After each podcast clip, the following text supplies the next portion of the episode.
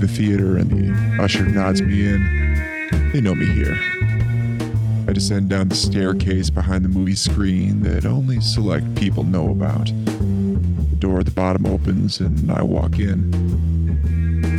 The sound of movie spoilers fill the air. The barkeep has my drink ready and motions me to the back. The rest of the crew are here already. This is my type of place, and these are my type of people. Join me as we discuss the inner secrets of cinema. Have a seat in the spoiler room.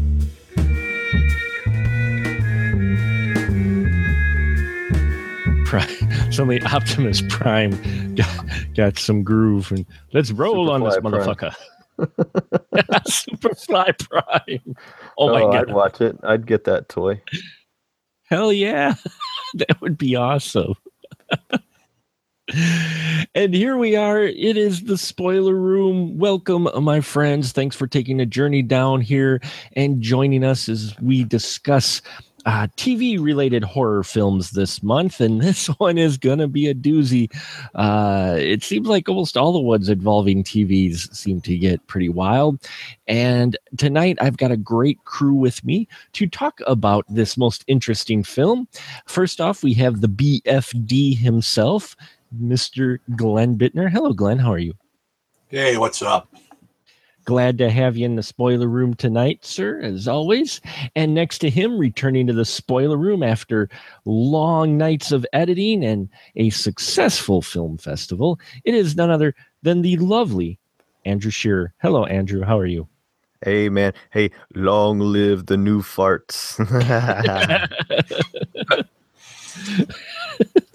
and if case you haven't seen the title of the episode, yes, folks, we are talking about David Cronenberg's 1983 classic Videodrome. Why would anybody watch a scum show like Videodrome? Why did you watch it, Max? Business reasons. Sure. What about the other reasons?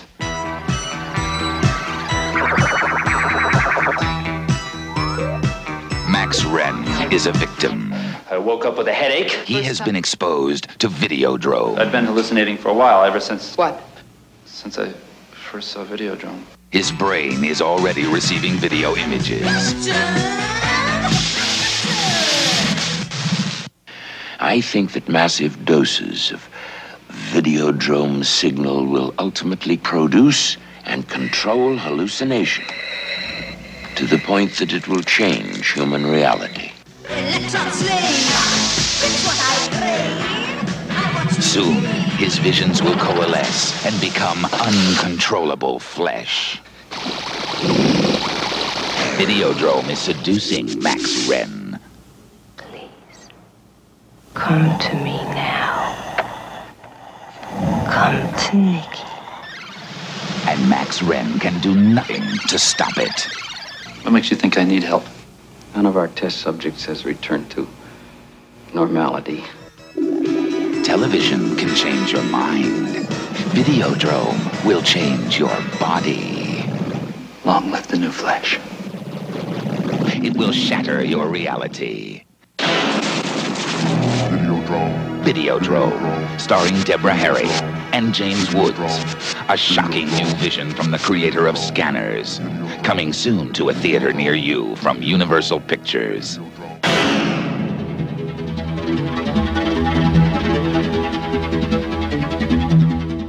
Now, Videodrome is definitely an interesting story. Uh, someone here want to give the summary? Andrew, would you like to give the summary of Videodrome?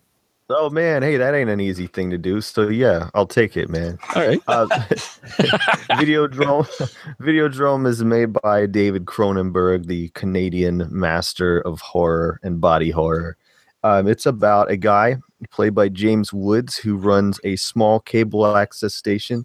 And in order to compete with the other TV stations, he decides he's going to specialize in the freakiest stuff possible. And he runs across this thing called Videodrome that's got like sex and murder and stuff. And the more he tries to find out about who made it and what it is, the crazier his life becomes. And that is Videodrome. That's actually a very good summary of it. Well done, sir. Thanks, Well man. now, Glenn, uh, do you remember when you first watched Videodrome? Yep, quite clearly. and uh, what were your thoughts on it? Well, uh, it was three days ago Really? where I, I it's the first time I've seen the whole movie start to finish. Sure, sure. I've always caught like snippets here and there. It is uh uh it's a mind fuck is what it is. Um in a good way. So um yeah, it's just it's just trippy as hell. It's I think it's a little slow to get started, Mhm. but once it does, man, it's a ride. Yeah, it is definitely trippy. Um, and Andrew, how about you? First time you saw Videodrome? Uh, had to have been uh, around the time that Fangoria released this like uh, poster magazine, and basically it was like all these little f- fold outs of really gory stuff that could go on your bedroom wall. And uh, there was a poster for Videodrome in there, and uh, it was the shot, the like the you know the, the major gore effect in the uh, shot of uh, Barry Convex lying on the dance floor with General Tso's chicken flying out of his face. Yes. And so, so uh, I um I was like, well, I've got to see this. And so uh, I rented it from the video store, and uh, I think I'd already seen um, The Fly and Scanners uh, at that time, but didn't necessarily like connect who made it. And so uh, I just was like, you know, I don't get this, but those it was so gross. Like I'd never seen special effects like that before, and I of course knew Rick Baker, so Mhm. uh, I was really, really into. Uh, anybody that reads Fangoria is really into special effects and gore, and so um, yeah, I have to say that there's I'd never seen anything quite like that. And as a kid, you're just going like, whew. Okay, but not long after that, my dad took my friend and I to see Naked Lunch at the Terra Cinema on Chester Bridge Road. so, so we were like, video what? well, that'll that'll kind of negate. Well, the two kind of go hand in hand in many ways, actually. I was just like maybe 13 or 14 years old when all this is happening. So And yes, uh, I am in the same boat as uh, the BFD. I well, I've seen short clips. I never sat down and watched it from start to finish. And let me tell you, it is trippy. It is a mind fuck, as he puts it, and it was a blast. I, love this thing because, you, you, folks, there's movies when you watch enough of them, you think, "Oh, I know where this is going," and I'm watching this, and I'm going okay, I did not expect it to go to the places it did. I mean, I know David Cronenberg, but wow. I mean, you're right. I I mean, it opens with uh, Max Renn, played by James Woods, and he's basically got his, uh, he runs Civic TV, the one you take to bed with you. Just a sleazy channel. And uh yeah we we catch him and uh, i mean it starts off with him and i'm like wow you know technology the, the way this thing plays out it just throws you for a minute. He has a video play at a certain time with his schedule. Uh, did did that throw you off a little bit on maybe what time period this was at first because I didn't realize you could do that back then with a Betamax machine. Andrew, does does that throw you off a little bit on like what you know? Is, is this in the future or what? um, I mean, we, I, I think um, you know, Videodrome was simultaneously trying to be uh, make a commentary on where communication and mass media was at the time, and also be kind of pre- well, largely predictive of uh, of the you know the global village and, and Sure. things of that nature. And so, um, the the idea of just video screens everywhere was kind of the way things were at the time. If you remember, like videotape was new and cable TV was new and all of that, and so it wasn't necessarily far fetched, but it does kind of it does kind of throw you off, especially now if you watch it because you're like, could did they do that in 1983? Who was doing that? Was this was I thought Max Headroom was the only one? Maybe no. Max Headroom. How about you, Glenn? When this opened, does it does it throw you off a little bit where she's like talking to the screen and and telling him of his his day. I almost thought that was a live feed at first. Yeah, I mean, yeah, it's.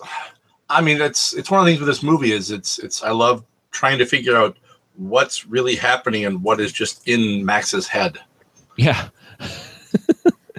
that that really that line in there cronenberg does a great job of just keeping you wondering like what the hell? I mean uh, all the way through this film even in the beginning when he gets his yes folks this what i love about this because this film is just mind-blowing. It's hard to pick a point to start but what gets me is i'm watching this going holy crap, this thing is still relevant today as far as its subject matter and themes. Just replace TV with internet. Yeah. I mean, did, did you get that feel, Glenn? Like the, the themes and such that he had here still could apply today? Absolutely. I, I think it, it applies more today than it did when the movie was made. Yeah, I mean, you know, the guy searching for more subversive stuff. Uh, how about you, Andrew, with this? Would you say it still applies today, even though, uh, you know, it's more internet than TV? Yeah, I mean, yeah, yeah. I mean, when when you're a kid growing up in the video age, as I was, um, and cable and all that was new, you know, you every kid is familiar with the uh, from uh, uh, that grew up that way is familiar with the the uh, scrambled porn yes. right, that you that you would try to find and and and you would you would find some channel that like if you switched it right i say you i say me my brother and i would like we find if we if we flip to this channel really quickly we get an like you know half of what might might be a nipple. You know what i mean? And it was just like the thrill of seeing something that you that someone didn't want you to see or that you weren't supposed to see or something that was beyond the censorship of television and even regular cable you know and and so now you think about well, what all is at your fingertips? People are watching the most extreme stuff ever. I mean it just as the internet grew you remember rotten.com and all of that you know? Oh yeah. Oh, you were yeah. just you were it's a it's a matter of who can who can find the freakiest stuff. I mean we're we're all a bunch of little franks from hellraiser. We're a bunch of uncle franks you know trying to reach the limits and so yeah glenn is exactly right uh, and the older this movie gets the the, the more relevant it becomes because back then i think there's no possible way they could have known and yet Yeah. they were sort of seeing the socialization of media uh, coming true and it all kind of linking people together and uh as and the body becoming like when you're on it you you kind of don't exist or you exist in a different way Right. And and there's a character in here that we meet a little later on who was in charge of Videodrome, which at its core, as described before, Videodrome is just a video of people being tortured and murdered. Um, and it, it's created, we learn, by this uh, gentleman, uh, Brian Oblivion. I love the name. Um, but he gets some monologues in here as well about the the the mind's eye and, and the experience and how the experience of what you watch on TV suddenly becomes the person. I mean, there's some heavy concepts going on in this film that, you know, people may look at it just go as some weird horror film. Uh, you know, what'd you think of his monologues, uh, Andrew, at all? Would you say those were a bit of a, a, a unintentional f- uh, forecast or prophecies, if you will? the guy freaks me out um the brian oblivion character always freaked me out Mhm. because he's never seen physically he's only appears in video and as a matter of fact at the beginning of the movie there's this uh talk show where uh james wood's character who if i didn't mention before in real life is a huge piece of shit. I should definitely i don't want this to go by without me mentioning james was a huge piece of shit. Um, debbie harry for blondie she is uh nikki brand which ha ha if you've seen the movie that's funny. Yeah. um, they are on a talk show together with Brian Oblivion, but Brian Oblivion will not appear physically. Never, he does. He's only on uh, on video screen and only pre-recorded. It's not like a live feed coming in from anywhere. That to me is disturbing. Mhm. That to me is like I was saying, a representation of like me, you, and Glenn right now on the internet together. Where are we really? We're nowhere. We we're Right. disembodied. You know, it's a freaky concept. And so the things that he is talking about in combination with the presentation of it, him on the TV screen, and that voice and the way he looks, he becomes he looks like just unreal. But the Mhm. stuff he's talking about, I mean, it is way out there, but um, you could- could think of back then, they're not too far removed from the first generation of TV. And of course, any new technology we get, everybody thinks is going to give you cancer.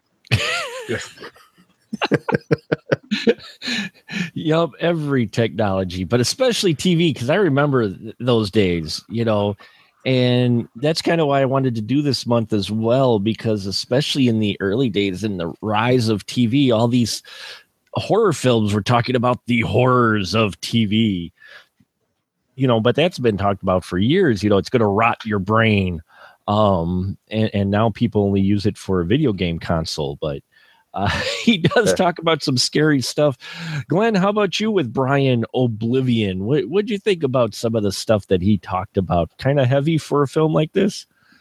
A little bit, yeah, absolutely. Especially again for the time period.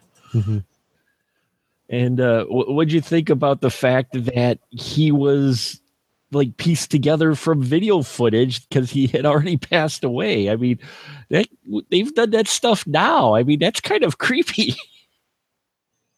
It is. I mean, uh, yeah, I mean, it's just more more of this foretelling whether or not they actually intended it to. But uh, one of the things I find interesting too is the Max Renn character. When we're introduced to him, he's running this show, and as Andrew mentions, he's on the talk show, and he's already hitting on Nikki Brand. I mean, he, he's not Yeah. there like three minutes and you think this guy is scum, but Glenn, you soon learned that he's rather tame compared to a lot of things, don't you? He's what? Tame compared to Oh yeah. it, uh, it which is you know I mean compared to what else you see, yeah. well, I mean, what'd you what'd you think about that? How they introduce him? I mean, they set him up as being this sleazeball guy, but then you realize, well, he might just be sleazeball for show. Do you think that's it? I mean, just because of its business wise, or you know, Possibly. you know, Yeah. I mean I, I could I could see that, sure. because he he has that uh you know he, he gets involved with Nikki Brand and she just starts I mean she gets scary instantly. Andrew, what about you? Do you think Max Renn is is actually a guy who on the surface is acting sleazy in that and then realizes, oh dude, you have no idea. Yeah, I mean, you know, the, the world was way smaller back then too. You know, what we have with the internet and with mass communication is like a greater awareness of what is out there.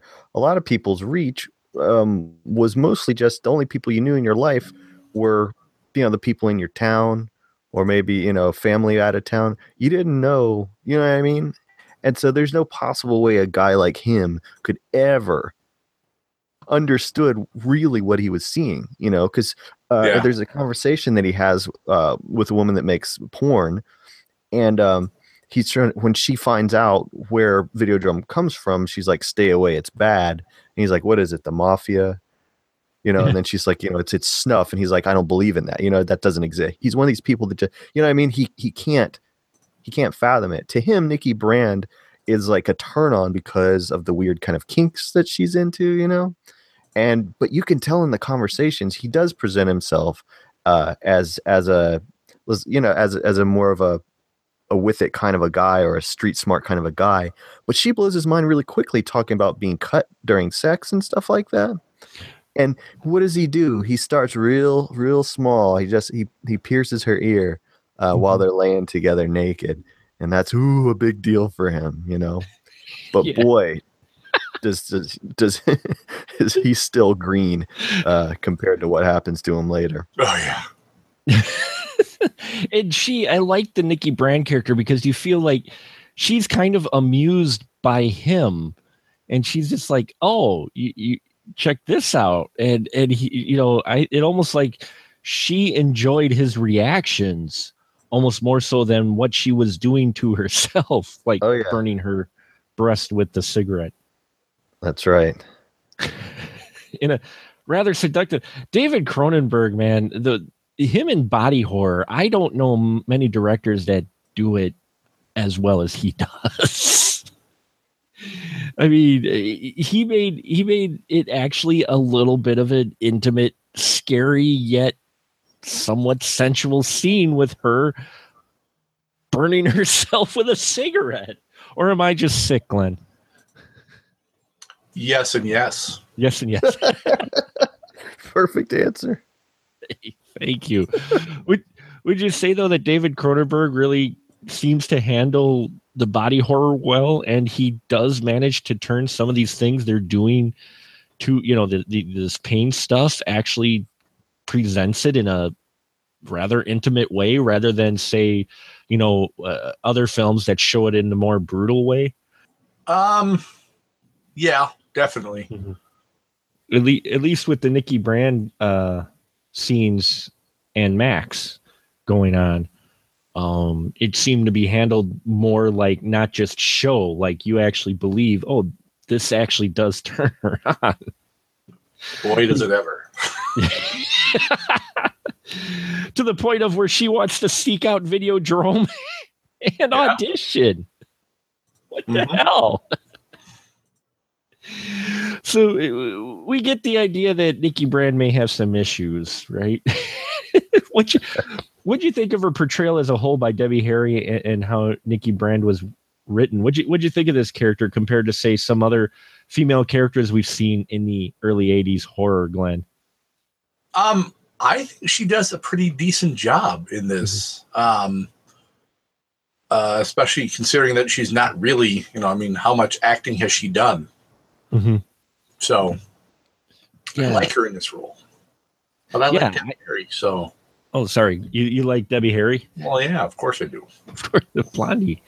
Uh, she knows I how to have a rap too. Andrew, how about you with uh, Debbie Harry, her performance, and how they wrote the Nikki Brand character? I think it's cool, and I think it's awesome that they cast a musician, uh, someone whose face was very familiar in media. You know, uh, particularly like on- you know on MTV and stuff, because that was also something that was fairly new at the time uh, that this that this movie came out, and the fact that her character was highly sexualized, um, that goes in hand in hand with uh, you know like casting Marilyn Chambers in Rabid a few years earlier for Cronenberg. You know, uh, this is kind of like a great marriage of the exploration he was doing with the body and disease and the explorations he was starting to go through with technology um, starting with like with uh, scanners a couple years before it so it's all and you know and he started out making kind of sci-fi so it's this is really when it all started started to kind of I don't I don't say it came together completely because to me that didn't happen until really into like Crash and Existenz many years later. But the way he was experimenting with it, Videodrome is a very experimental film. Yeah, it is. Uh, and what's interesting too is even though, I mean, because we are talking early 80s, we're talking horror, the Nikki Brand character really is in control and such throughout this film. You never really, I mean, until we see the clip of her from what happens to her when she auditioned at Videodrome later in the film. But up until that point, it all felt like she was in in the in- in control of things and she wasn't just being led by Max are convinced to do things by Max. In fact, Max is the one being convinced to do things. so uh, he goes to uh, Pittsburgh. I'm sorry, I just, Pittsburgh. I just laughed that, that he goes to Pittsburgh to track down Videodrome because he finds out that's where it's actually being filmed and not in Malaysia where his video pirate buddy thought. And here he meets the daughter of the, the uh, Oblivion. And Andrew, where does the daughter work? Oh man. So she works at the cathode ray mission. It's just like basically uh, Brian Oblivion had made this like uh, homeless shelter, but everybody's got a TV. I mean, you he he goes from like this this sort of like um, you know media prophet into like a religious figure, and just like in in the span of moments when you see this, but her office is gorgeous. Like this set for um Bianca Oblivion. Mhm. This when he walks into her office, God, that's an amazing looking thing. I can remember like when I got the Blu-ray from Arrow, um, I had seen the movie on DVD before, and while some of the special effects look a lot crappier on Blu-ray, that office is insane. I mean, it's a really cool and you know a stark contrast to uh, to um, the shelter and stuff, but Mhm. God, it really does say everything about the characters and the way the story is going. Just when he enters that room, it's it's nuts. Yeah, it is nuts. Glenn, what do you think about cathro- cathode ray mission and uh, Bianca Oblivion? it's great. I, that's yeah. I mean, I need to watch this again because I know that there's things that I missed. Mhm. So I was hoping I'd be able to watch it again today. I just did not get a chance Sure. because yeah, it's just there's so much going on, and it's just you can't watch a Cronenberg movie once and expect to No. get everything that's going on. You just can't. No, it, it- what I love about it too is he he sets these things up like the cathode ray mission, and at first I chuckled. I'm like, I did not expect a cathode ray, cathode ray mission to to pop up because that'd be something like almost like you would see in a shtick maybe from like Mel Brooks, but then you get in there and suddenly it it's actually kind of spooky in there Yeah, the the idea of you know providing all these TVs for the homeless. On one hand you're like it's kind of cool but on the other hand you're like well why? You know you make you wonder why is this happening? Well, I, I mean, I my my theory would be it's just to sort of globalize Mhm. uh, mass communication, and so you know you're you're not a true community and a true culture unless everybody can really kind of experience similar things and have a direct line into how everybody else lives. And again, it's like you guys were saying about the internet and how predictive this sort of was. Like think of everybody that can that can interact with everybody. You could have all different kinds of economic backgrounds now um, talking to each other. So in a way, it does. It is like making the community stronger in, in Brian Oblivion's mind and, and his estimation by having them all sit in front of you. But the one homie is sitting there watching surgery, like really close. I don't know if he's the right candidate for this. Maybe start him on Flintstones. dude dude you gotta back away man no you don't you don't want to do the do the gallbladder removal yet man you, you gotta Like, that's back not porn, man. You're not looking at a vagina. That there's an epiglottis, buddy. Back off a little bit, okay?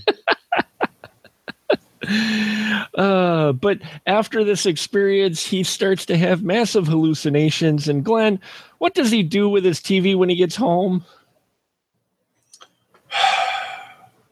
the, the TV that's breathing and everything. Yeah. Yeah. Um, yeah. Yeah. Well, there, there are unnatural things to do with a TV, and he does them. Never mind the VHS tape that has the Yeah. little, li- the little uh, the, Betamax. Yeah, the Betamax that comes. Sorry, not VHS yet. Yeah, VHS. VHS would Yeah. never do that. V- VHS is a prude. it would. It is a Well, it's but Beta- smaller, you know. It fits more places. The beta tape.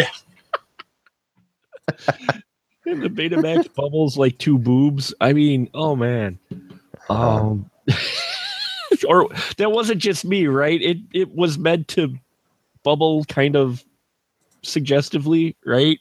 Or did my brain just immediately go to boobs when I saw it? Well, if if that's not a boob, then the giant gash in his, in his abdomen is not a vagina. Oh, thank you. Good. I'm not the only one that thought that. You'd have to be insane not to think that, Yeah. because it's not a it's not a wound. It doesn't heal up. You know? Well, Come on. And, and then he's got he's got the was it uh the gun or whatever, and and he slides it into himself, hmm and you think it's pain at first, but I don't think he was in pain when he was doing that. I don't know. I just know it was weird that he had a vagina in his abdomen, uh, which right there, the special effects in this just blew me away. Glenn, how'd you feel about the special effects in this film for a, a, a film like this? Oh, they're for for again. I keep going back to when it was made. When this was made, yeah, the effects are great. Um, they're bizarre, but it works. Mm-hmm. So Andrew, how about you with these effects? I mean, as a filmmaker as well, uh, both you and Glenn are filmmaker. I mean, that that's pretty impressive for back then, isn't it? Yeah, I mean, well, they had the top-notch guy. I mean, Rick Baker had just done American Werewolf in London, which he got like the first makeup effects Oscar in history for, if I'm not mistaken. Yeah, I believe and so. uh, you know, so he's got his crew of guys out there doing this stuff. I don't think this is his best work, but I think it's some of his most original work. Like Mhm. the fact that they made any of this possible, the fact that he read the script and didn't go, "Give me a break," is amazing. You know, because we're not talking about like monsters or even gore here. Um, there's stuff that I watch it even now, going, "What is that?" How did they do that? There's sometimes when it looks super hokey and you can tell that it's a fake chest or uh, you know a very very fake arm in one scene, but other times you're just like, dude, wha- how? Yeah. You know, yeah, or Yeah. what? like the gun. Some of the Yeah. The- yeah, yeah, the gun, and in a particular where the gun then melds itself to his body. right. Um, you can tell that uh, Nightmare on Elm Street Five, the motorcycle that fuses to the man, was very influenced. I would say rips off the effect uh, that Mhm. this happens. It's like basically the exact same techniques were used. Um, but just you know, to to bring such a strange vision to life is not only impressive on a you know, at a technical level, but it also really kind of serves as a pretty great visual metaphor about fetishizing technology and like today becoming one with technology to where we would rather uh, be with the uh, computer than with the human being. yeah, yeah. I I mean, in this case, it was the TV versus the human being, but uh, He still got his hand on its titty, as it were, you know. and he still Yeah. sticks. He still sticks his head in the in the monitor to make out with the Exactly, you know. He's, he's, uh, giant lips. you know, he's not out on a date, right? He's he's at home with his uh, with his great love there, the the, the technology. The the TV he feels up, as as Glenn so eloquently put it. Some He's unnatural. not kidding. He's he's not exaggerating. He's he's not exaggerating at all, folks. James Woods is literally feeling up his TV and shoves his head in the And then, yeah, then he goes down on it. I mean, Yeah, come on. and that's just some of the stuff. The vagina and the slit in his chest, which not only that he can see, but then we are soon dun dun dun introduced to kind of a big bad in the you know you think at first maybe it was Brian Oblivion, but no no it's not him so much who's the big bad as uh, this gentleman uh, named uh, what was his name uh, Br- uh, Bear Convex or Barry Barry Convex. Convex. Barry Convex, who who makes glasses. And Glenn, what'd you think of Barry Convex, the I guess the villain of this film?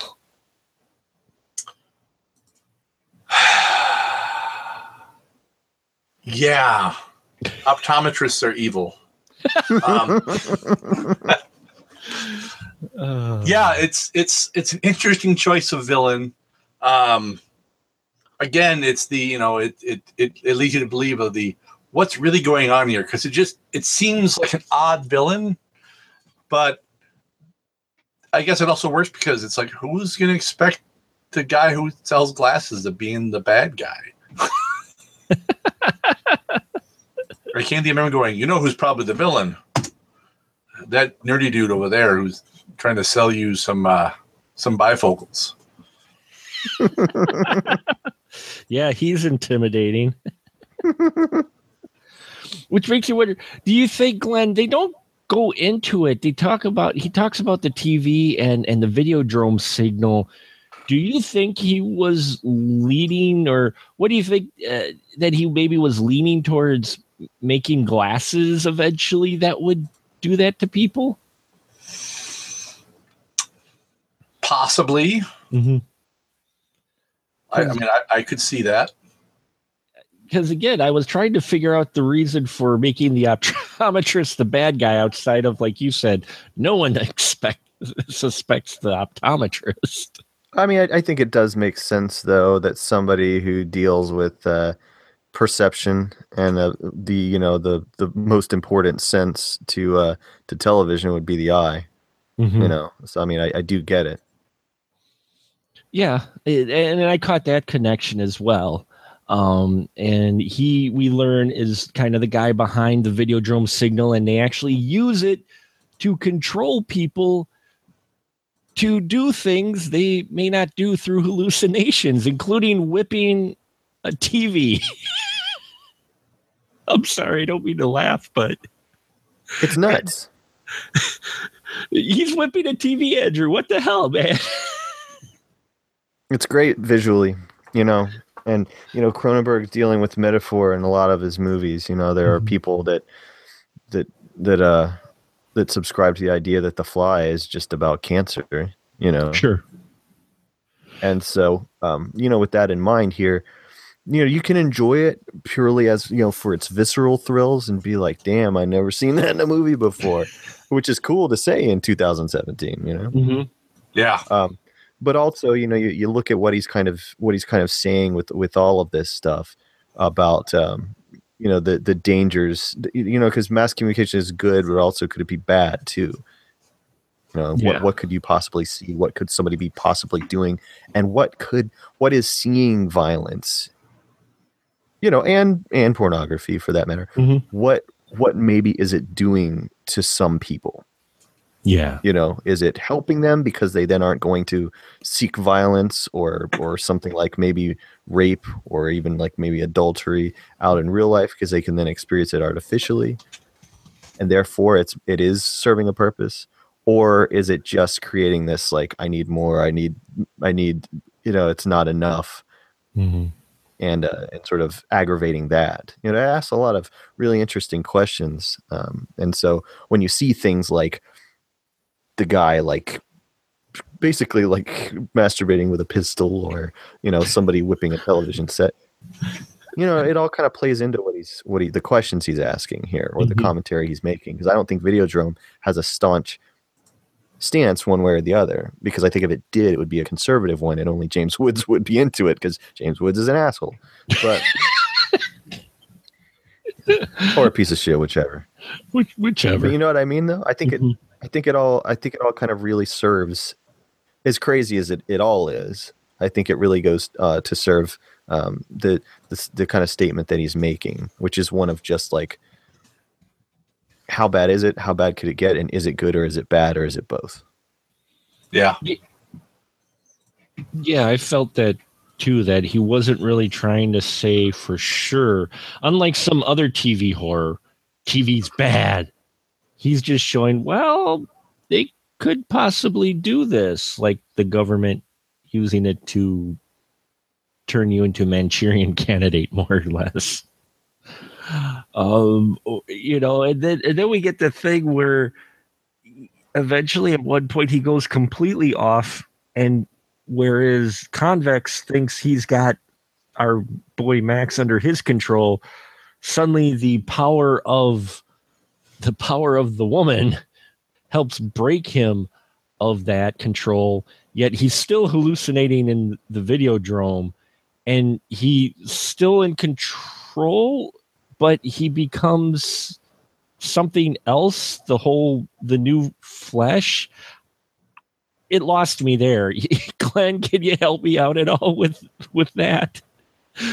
Was he completely now you know a video signal or what what was going on there because i love the phrasing you know that long live the new flesh but at the other hand i'm like um i'm missing something i know i am I think the new flesh is just re- referencing his uh, chest vagina. for china yes yeah, I don't. It's. Uh,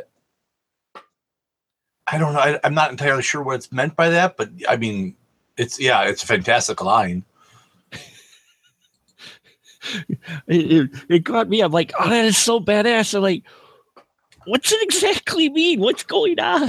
And, and, and I like films that do that. I like films that keep me guessing, going, okay, what is the significance? Andrew, what about you with this whole long live the new flesh? Did he become the Videodrome signal? Or I, I couldn't quite get that outside of everything got even more jacked and crazy uh, after Um, he went there.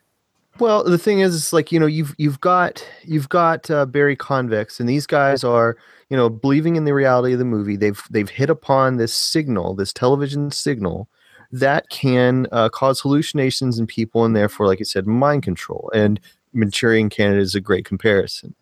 Um, but to counteract that, um, the Oblivions kind of uh, as as either maybe early versions that they created they were trying to do something good and maybe these guys hijacked it and made it something bad they have a remedy for it they can counteract it. And so what bianca essentially does is she undoes what videodrome did to him. Mm-hmm. We're talking about him we're talking about max renn the main character. She undoes what it did to him and then he becomes like you know this this vessel for vessel for like you know he's an assassin but for them so, but he is no longer in control of himself. Absolutely.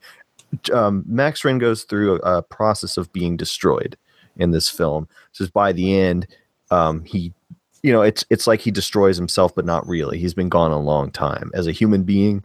I mean, he's checked out within I don't know what, like 30, 40 minutes. Yeah, about 37, 40 minutes is when he starts really having a Yeah, he- hallucination. yeah, he's gone, Yeah. and and uh, you know, it's like at a, at a moment you go like, well, maybe okay, so he's back to normal. We're not seeing vagina chest anymore. We're not seeing uh, melty gun hand anymore, um, which are great visuals, by the way. Those things look fantastic, and you know, make make Videodrome unforgettable. But you're going like, okay, well, now he's got these powers because um, he goes to the optometrist's place. He finds his old working pal, uh, Harlan. And uh, instead of when Harlan tries to shove another videotape into him to give him some more orders to control him, not this time, pal. He puts like this, I don't know, it, it looked like a, a gory organic bomb Yeah. onto the stump of Harlan's hand that blows him out of a wall. I don't know if we have convinced anyone listening to this to see this movie, but there's no way you can spoil Videodrome. You have No. to see it. Yeah. Well, because and what got me was okay, maybe he's hallucinating. I'm like, oh no, that guy actually blew up. There's a hole in the wall because the people in the real world see the hole in the wall. Well, and Andy's wanted for murder. Yeah. You know, Yeah. he he shoots his bosses because uh, Oblivion or no Convex tells him to when he's under their control because he wants the TV station. He wants to hijack it. He's he's trying to take over, and so he's like, shoot your shooting your partners, and we're taking over the station. Damn if he doesn't go in with that pistol and just tam tam both the guys sitting in there, you know, probably just having their first cup of coffee. You know, it's like going to work doesn't suck enough. Then when your coworkers, you know, puts a few in your computer, you know, and so um he's he's like wanted for murder. He's on the tv and he's out you know walking around. Yeah, and yet prob- no one goes it's you ah. So it's a strange thing because you're like why aren't the cops all over him? Why is he walking around broad daylight? I mean it's you do sort of some kind of sometimes kind of feel that perhaps this stuff still isn't really happening. The movie just puts you in a very like antagonized confused state but not so much that you check out. You have just enough connection to reality where you're going like you're very invested and want to know what happens next yeah, it keeps you fascinated. That's what's great about it is because you're just like, well, okay, maybe it's reality. Maybe it's, even as as crazy as things happen, it doesn't. He he really treads that fine line in this of, of not going a line that's crossed. I think a lot more a lot of times in modern cinema too often to where you're just like, yeah, okay, that's you know he's in fantasy world, but here there is that line pretty much close to the very end and even then you're just sitting there going well what did exactly happen and what didn't happen yeah it's great Yeah. Uh, never quite revealing it um and i think his bosses were just watching another episode of uh what is it the samurai dreams Oh, were they? Oh, I wish the last thing they watched was like Winnebago Man. the subterranean market, if you will. Uh, Yeah. I loved how they called it that. I'm like, they didn't call it underground; they called it subterranean. Um, Well, you know, underground doesn't seem like it's like I don't know, like pulsating. Yeah. Subterranean market sounds like it's not only pulsating but covered in a pretty thick layer of Vaseline. so uh, we, we've talked quite a bit about the film tonight, and uh, now this is the part where I uh, go to my lovely crew members here and find out if they have a topic or subject we haven't talked about yet that maybe they want to bring up because uh, they they definitely are very creative minds here. So, Glenn, did you have something that we haven't touched on already that you maybe want to talk about? I think we've touched upon upon everything I wanted to. Ah. Yeah, I mean, like I said, I need to watch this one again Mm-hmm. because, as I said, Cronenberg movie can't be watched once and understood, or ten times and understood, or just understood. or just understood something you have to watch over again and then when you answer some questions you then have even more questions Yeah. andrew how about you uh, any subject or topic we haven't talked about you maybe want to uh, bring to the group tonight I think the Actually, I, I do. I, I do Oh. have one. oh okay Ooh, sure go all ahead, right, Glenn. Glenn. Do you think, or uh, Andrew, because you saw this earlier, could you tell back then when you saw this what an asshole James Wood would turn out to be? Yeah, yeah. I think he always had an asshole face. Yeah. It's just it's it's he's really he's like a he's like he's like the wine of assholes. He's just become worse with age. Yeah, like like if like if the Wishmaster had a skin tag. yes, exactly. That's all I got. I had no idea what I was gonna say. That just kind of came. i had to mute that you glenn you can't say stuff like that when i take a drink damn it i'm sorry if i coughed into the mic I didn't say he was a skin tag, but it fits. it, it wow oh wow that's a good question um it, it, actually in truth when you watch james woods i always liked the movies he was in but him you could uh, the presence he had you kind of got a f- feeling that many of the uh, characters he played were exactly the same people that he was like in real life Yeah, I don't I don't think he acts much in, in regards to that stuff. Yeah, you, you do get that impression. Um, well, it's I'm- fitting. I'm pretty sure the director just goes, "All right, and just be you." Oh, sorry for folks for if I coughed into the mic there. Oh, that's why I, I love you guys so much. Uh, Andrew, did you have something besides skin tag woods? That I don't know where that came from. I was just I don't know. I was gonna go one way and then it just bloop. Anyway, so so uh, uh, I thought it would maybe a fun one since there was a lot of kind of heady discussion uh, in amongst this thing, uh, and I'm a big Cronenberg fan, so I could go there. Um, but I, I, we, you know, I like the the way we were going, kind of talking about the internet and kind of how predictive this thing was, and uh, some of the early discussion about uh, going to the edges and seeing kind of freaky stuff. Um, as I think we all, since we're all grown ups here, um, at one time or another had someone pass us a video that was kind of memorable. I just want to know if both of you could choose to describe kind of the strangest, grossest, or weirdest video that you have seen to date. Um, and and uh, and this I, I don't I don't necessarily mean something YouTube that was funny, and don't make a joke out of it and say it was some kind of Tom Jones video. I mean like something that somebody showed you because they wanted to freak you out, or something that you looked up because it had a reputation, or somewhere you were when you just went down a rabbit hole, and then at a moment when you saw something, realized it was a mistake. Glenn, you could go first. Yeah. Okay. So, um, Andrew, do you know who Rob Schrab is? Yes, I do. Okay, he's uh, he's my friend's brother. Oh, really? And yeah.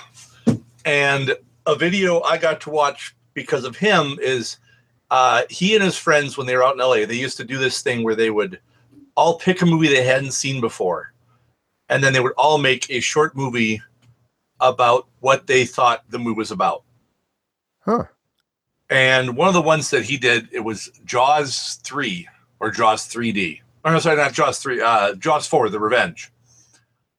Um, and yeah, that one, I didn't know what to expect. I expected something weird because it's Rob.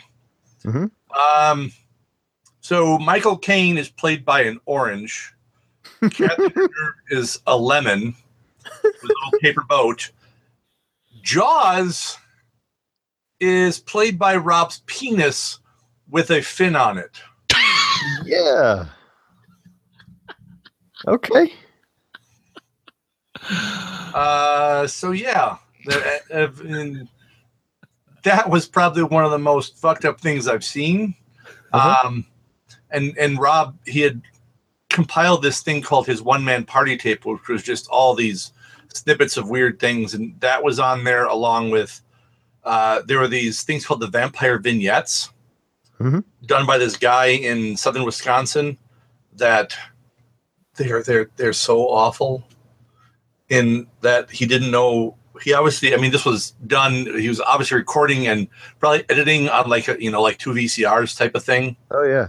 um so the, there's like almost no editing it's just the cuts are super long and the best is that the vampires all have really thick uh southern wisconsin accents so it's you know like vampires saying things like don't you know my kind can't be harmed by your pathetic drugs i'm like oh my gosh this stuff is brilliant You're not And making then- me not want to see any of this. Oh stuff. yeah, yeah. Well, no, it's it's this is what you, you hear stuff like this, and you're like, I got to see this. Right. He had, he had also taken. There was a. It was like a PSA video for girls with Down syndrome to teach them about their period. Oh, I, I've I, yeah, I've seen that. You've seen Yeah. that, so yeah, it's an old movie. Yeah. Yeah.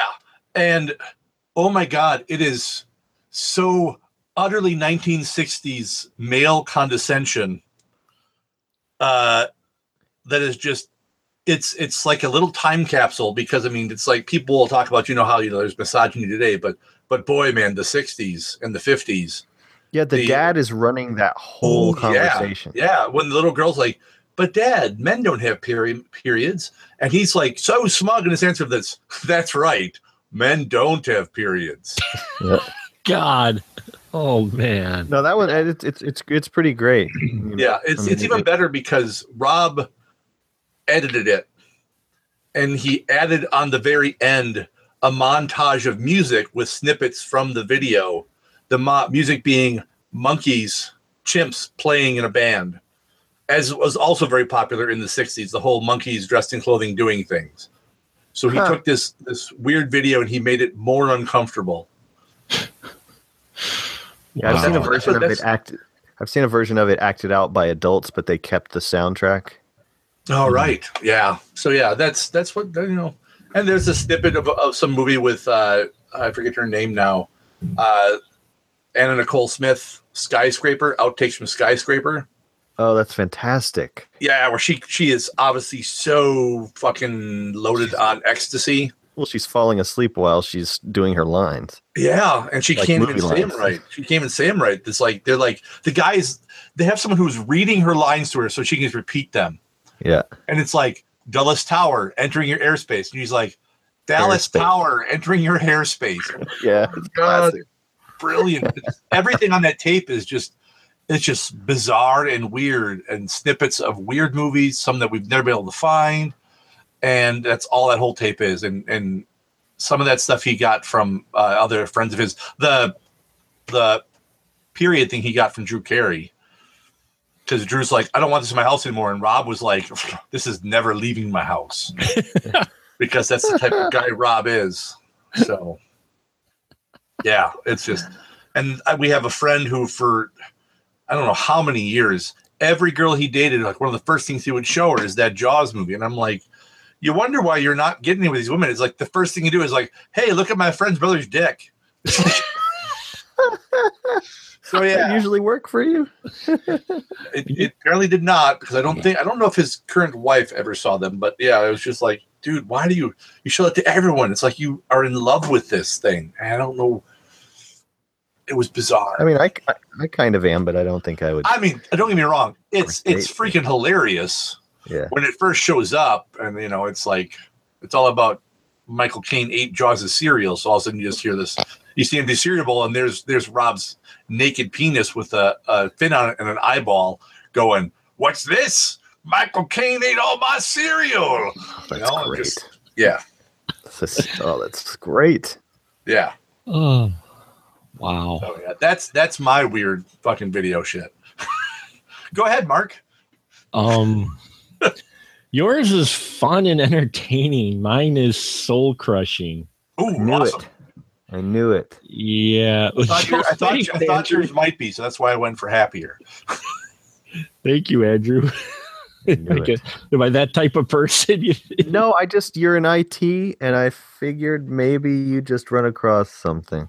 Yeah, well, earlier days of the internet, I forgot the exact name of the site, but it was like ex- extremely disturbing.com or something. It was they had their own banner and they it was basically if you've ever seen uh I talked on Astro Radio Z with Derek Carey. He got the shot on video stuff he showed me, the one with uh that was soul crushing um with with the actual sh- The traces of death. deaths. Yeah, that's what it is. Traces of death. It- this whole site was like traces of death. okay. And I wandered down the rabbit hole because, yeah, I, I hit a point in time. What kind of crap is out there on the internet? Because the internet was still kind of new. And I ran across this site, and it's one of those morbid f- fascinations where you're like, I shouldn't click on that, but I'm going to click on it. Now I'm watching this and I'm extremely disturbed. But wait, what's this link here? Um, and I found one where it was in Asia. I don't know if it was Indonesia or whatever, Korea, maybe. I don't know. Pittsburgh. Pittsburgh. and they had these guys tied up. They must have been prisoners. And you had this one guy with a machete, and he goes up and he beheads these guys on camera. There's audio. And he beheads one of, and this is stuck with me to this day. And it's something that I realized this is real and that movies have never done is this guy beheads this one guy closest to the camera and just tosses the head aside and just drops the body. And the body is trying to breathe. And so the esophagus is opening and closing. Yeah. And uh, that sound just stuck with me. And I'm like, okay, I'm done searching the internet for the night. I think I've hit my limit. Um, but the sucking noise just it stuck with me, and I'm like, God, that that's what a real beheading was, you know. And, and you and I'm like, that's nothing like the movies. Which I, I know movies are fantasy, but still. So that that was one disturbing thing, and the other thing I really if I describe this, it, it, people will probably leave the show and never listened to it again for the video that I watched that I was introduced to by a friend who found it. The show is called, the movie is called Evening with the Japanese. And it is the most revolting thing I think I've ever seen, ever, because it was real. Um, you, you really want to hear about it? I mean, no, but the people listening probably do. I mean, if they can Google it, you know. Uh, it's basically it was a series of six short videos, and it starts off with this girl eating live eels, which okay, you know, Yeah. and and then it Glenn's like right here, eating live eels. proceeds to her sitting on cinder blocks, playing a piano, and taking a dump, and there's worms. Like worms in it. Yeah, Okay. and then we're, we're with you. then a guy comes along and and has sex with her in the worm-ridden filth. Okay. Okay. And- You- You're not like out of the bounds of what I expect when you say something about the Japanese. So go ahead. Oh, this is true, but to me, and it's just it just gets progressively worse. The things that happen that you know she she's you know it I love how Mark is struggling with this. it burned it, it burned my brain. It really did. It I'm not me. asking you to like go back there. I mean, you know. No, but uh, you get the idea. The, the whole thing just kind of gets progressively worse like that. And she starts to eat it. And uh, yeah, that was one of those things where, okay, I've, I've found my limit. it's like we have found the threshold that that breaks Mark. And and that was, you know, that was it right there. So it, it was you know, no video Videodrome seemed tame compared to this, the the clips, you know, with the people dying and such. But um, that's my story. Uh, my little bit of ramble, sorry, You're- but you're yeah, sticking to it. that's my story. I'm sticking to it. It's mostly an unsanitary story. It Yeah. it is. It's pretty unsanitary, Yeah.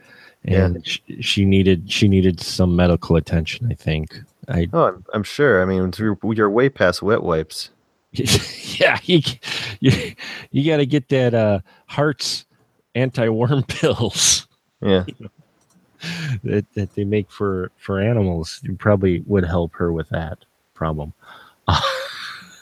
but anyway so there you go andrew you wanted to know that's that was that was my limit um I I did, man. You guys are.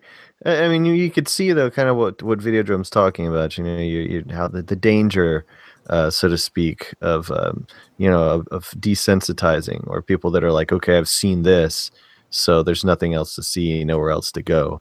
Uh, you know, and the perception that perhaps your eye will be affected by something like that and be disturbed forever, but someone who has like you know consumed that from the beginning or accessed it and uh, you know doesn't quite have the empathy in place um, or, or can't possibly because they have grown they have grown up or been raised within a, a detachment or that experiencing life uh, out, out of body so to speak mhm. so not knowing as many people in the physical world as they do um, in the you know the ether yeah it's it definitely applies today in fact there were talks at one point of them rebooting videodrome um Well, I, I feel like Cosmopolis is a is almost a sequel to it, and I had asked you in the messenger if you'd seen it because Mm-hmm. Right. that was my take on it. It ends a lot like Videodrome ends, and uh, it's kind of like a commentary on. It kind of like almost like a catch up because um, Pattinson's character basically stays in his car the entire time. Oh wow He's he, he lives a very like jaded and isolated uh, uh, existence because he's been everywhere and seen everything and done everything. makes me wonder i was thinking of one thing for a our special series next year but maybe we should look at the films of david cronenberg Well, I like them all. uh, they are definitely unique. And uh, I think we're going to wrap it up here tonight. So we'll go down the line. I think you'll know what they'll uh, say, but uh, get my crew's final thoughts with Videodrome and also uh, where they can find you at. So, Glenn, why don't you go ahead first? Your final thought with Videodrome, like if you'd recommend it, and uh, where can they find you at? Oh, I would. Uh, I definitely recommend this. I'd say it's it's better than worm-filled poo. Um, But not James Woods. No, not James Woods. No, He is worse than worm-filled poo. Oh, he is worm-filled poo. He's he's the skin tag on a worm in that poo. Um, uh, you can find me on the internet, dummy, um, on Facebook with the Beauty Bunker and Guy in a Bunker. Find me at guyinabunker.com, on YouTube with Guy in a Bunker and the Beauty Bunker, or just follow me on Twitter at Guy in a Bunker. Yes, check that stuff out, folks. It's great stuff. He's doing the 31 Days of Horror and doing a review every day. So you've got plenty there to watch. Great stuff there. Awesome guy in the bunker stuff uh, there as well. And Andrew, your final thoughts with Videodrome? Would you recommend it? And uh, where can they find you at, sir? I have to say, Glenn, I enjoyed your review of Repulsion. Really great. Oh, thank you, man. That that movie is different for everybody that sees it, and I oh I will never get tired of getting people's take on it. But I I, Yeah. I really do. I'm watching the videos, man. Don't don't Awesome. worry about it. I do. I watch everybody's video. Um, so I yeah, obviously love Videodrome. I think um it will be interesting for all time, and so uh, recommended. Definitely highly recommended. Um, my movies you can find on Amazon on demand. My latest one is called Space Boobs in Space, which most people agree is the one of the worst films ever made, which makes me extremely happy because very influenced by stuff like uh, by Ed Wood or um, someone compared to Amazon Women on the Moon, and I thought I was going to cry. It made me so happy. Um, but uh, online, just look up Gonzoriffic, G O N Z O R I F F I C, and you can uh, find me there and get stuff there and look at pictures and all kinds of stuff. So someone thought Amazon Women on the Moon was bad.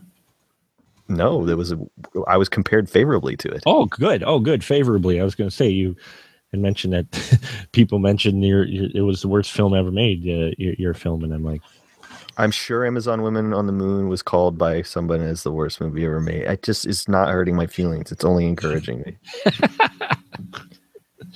hey, you're getting a reaction, right? One I've way or gotten the other. so many reviews. Oh, so many. well, it's because it got just- boob, boobs in the title. So I yeah, know. but And there's- still, I just There's tons of boobs in the movie. Someone said there's no boobs. I'm like, you kidding me? it's, me- it's just not, not a whole lot of areola happening. There's Hmm. some escape though.